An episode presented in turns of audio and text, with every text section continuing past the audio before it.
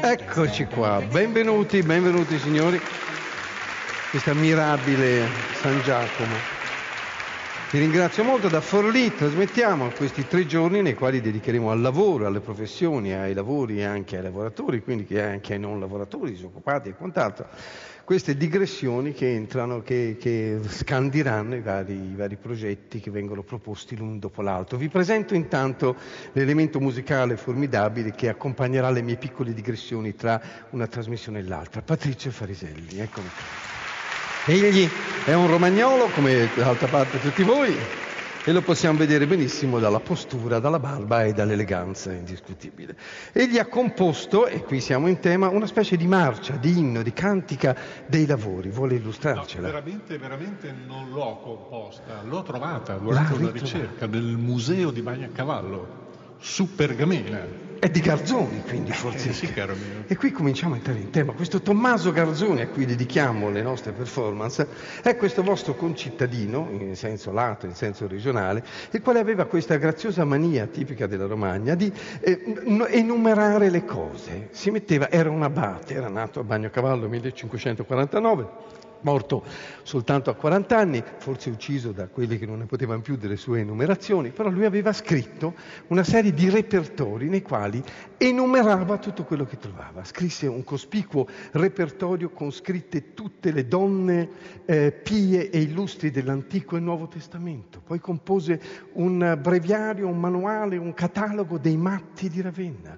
poi compose un catalogo dei cervelli, cervelletti e cervellini, facendo anche lo spiritoso, e poi compose al fine questo cospicuo volume, questo è solo uno dei tre volumi, che si chiama appunto che è la, la piazza universale delle professioni del mondo compilando un grandissimo repertorio di tutti i lavori, e tutti lavori e sottotitoli di lavori, lavori complementari e legati ai lavori principali.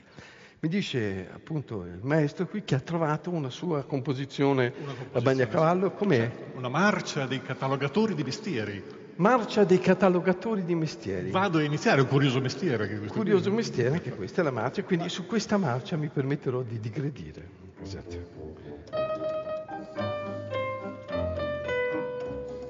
Vedi? Bella.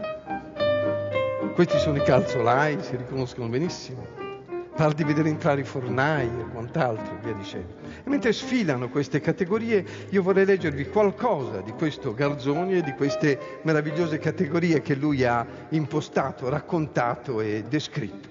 Anche perché era capitato anche a me in una trasmissione ospitata da Radio 3, si chiamava Dottor Gembè, di raccontare alcune professioni e quindi eh, racconterò alla fine di ogni intervento con un canto una categoria che vale la pena che sia cantata. Inizialmente saranno categorie di repertorio, poi vorrei in questi giorni cantare i tipici lavori romagnoli.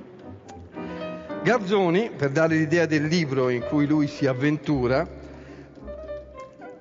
prende un elenco alfabetico e su ogni lettera descrive le categorie che ci si incontrano sopra.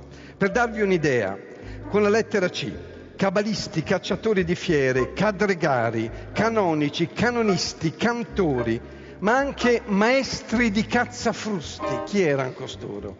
Maestri di cecca, censori ceraioli, cialdonai, confertinari, cortigiani, quelli si sanno, cosmografi, cozzoni. Chi erano i cozzoni? I curadestri, cursori, cuoiai, cuochi.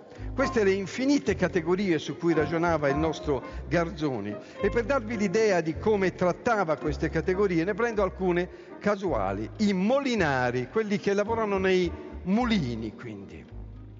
Demolinari, pistrinari, crivellari e maestri di vagli. L'arte dei molinari si attribuisce alla dea Cerere, questo potrebbe essere bastante a far parere i molinari nobili e illustri essendo discesi dagli dei. È professione utilissima, anzi necessaria al sostegno della vita, perché non può veramente sostenerci l'uomo senza il pane quotidiano, che viene dalla farina, la quale è macinata dalle moli che adoprano. L'esercizio loro ha del polito in se stesso, E quantunque la berretta sia coperta di farina, questo par che non importi, essendo macchia bianca tale che scotendola un poco subito vola via. Ed ecco inizia la descrizione di questi lavori che prende pagine e pagine con delle notazioni anche diciamo acute e spiritose a volte. Ma che fa questo a tante miserie che sono congiunte all'arte e ai professori di essa? Ecco il molinaro infelice che trae dal suo mestiere i primi frutti di dolcezza, mentre, lasciata la bella moglie a casa, in preda a barcaroli e asinari, tutto il dì si rompe il capo coi scarpellini per trovare una mola che sia secondo il suo appetito. Un altro difetto ancora provano i miseri molinari, che per lo strepito e il rumore che tutta la notte e il giorno fanno i mulini, divengono sordi, balordi come asini e sempre hanno un certo tintinnamento nelle orecchie, che dappertutto dove vanno portano l'impressione dei loro molini di dentro.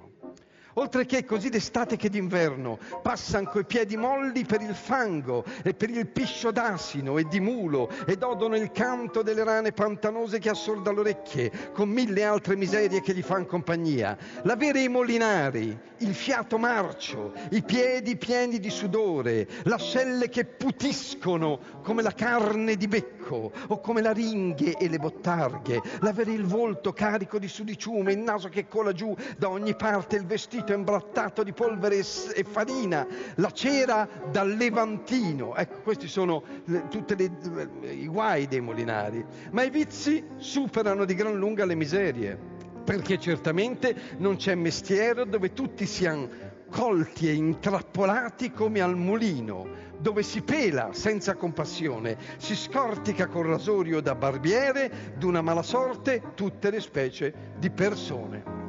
Questi sono i molinari che abbiamo trattato nel nostro primo intervento e vorrei però concludere con delle riflessioni sui cuochi, perché tra le infinite professioni, dicevo appunto tre volumi di questa stazza, ci sono anche i cuochi. I cuochi e altri ministri simili come scalchi, guatari, credenzieri, trincianti, canevari, servitori da tavola. Per farvela breve, i nostri cuochi racconta lui che nascono in Asia e che poi si spostano a Roma con le vittorie dei Romani contro l'Asia. E allora i cuochi salirono in prezzo e uscendo fuori d'una cucina unta, bagnati ancora di brodo, tinti di fumo, entrarono nelle scuole e drizzando un'accademia di leccardia si cominciarono a far conoscere per maestri e dottori. E questi cuochi hanno azioni di questo tipo uccidere animali, scorticarli, metterli al fuoco, fare arrosto, queste si sanno. Ma a volte la lingua diventa quasi poetica. Per esempio, i cibi diventano cibi che sembrano poesie. Sono polente, gnocchi, maccheroni, lasagne, tagliatelle vermicelli, sfogliate di più sorti, mantecate, tortelli, tortelletti, ritortelli, rosoni, guanti, torte, reticelle, pasta finta, pastelli, pastadelle, la zuppa grassa, magra, capirotta, manfrigoli, verdura, le erbicine e parimenti i potaggi diversi. Ecco, quindi c'è della poesia in questa elencazione infinita. E i conviti, tra i vari conviti vengono ricordati dai nostri eroi i conviti fatti da Alessandro Magno. Lo dice proprio i conviti da Alessandro Magno che dissipava dentro i conviti i premi di tutte le sue vittorie. E a questo proposito era capitato anche a me di trattare l'ardito trema delle, delle, dei conviti di Alessandro Magno con questo canto di una categoria forse dimenticata, ma che non possiamo trascurare, che sono gli assaggiatori di Alessandro Magno ogni intervento canterò una categoria. Possiamo eh, musicarla, grazie maestro.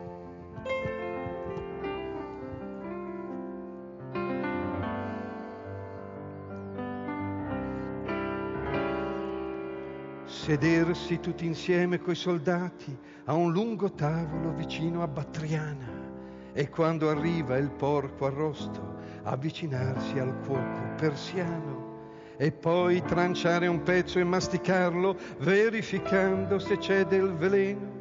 Dopodiché, se ci pare buono, far cenno al principe che può inghiottire. Sono le piccole emozioni quotidiane di noi assaggiatori di Alessandro Magno le nostre piccole disgrazie ed allegrie che ricordiamo sorseggiando idromele e a volte se ridiamo forte di quella purga rifilata a un collega l'idromele ci va di traverso e Alessandro Magno ci prende a schiaffi. Perché l'impero va preso per quel che dà e ognuno dà all'impero quello che sa